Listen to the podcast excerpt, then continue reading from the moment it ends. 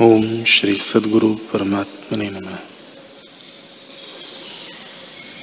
श्री वशिष्ठ जी बोले, ही राम जी,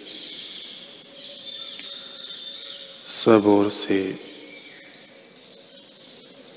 चित्त को रोक कर चेतन तत्वों में विश्राम करो।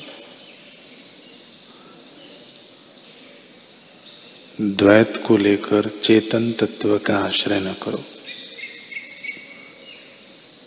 जब सबसे निराश हो गए और आत्म तत्व में स्थित हो गए, तब विगत संग हो गए और जीव का जीवत्व चला जाएगा।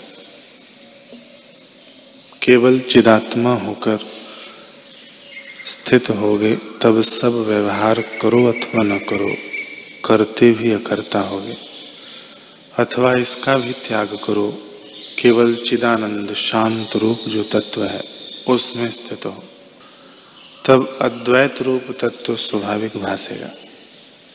जैसे बादलों के दूर हुए सूर्य स्वाभाविक भासता है, तैसे ही फूरने से रहित तो होने से चेतन तत्व भाषावेगा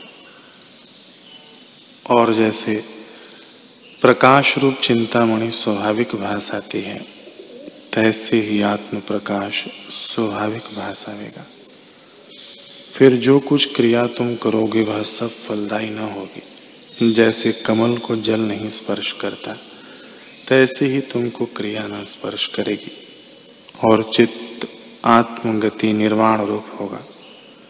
क्रिया करता भी अकर्ता रहोगे।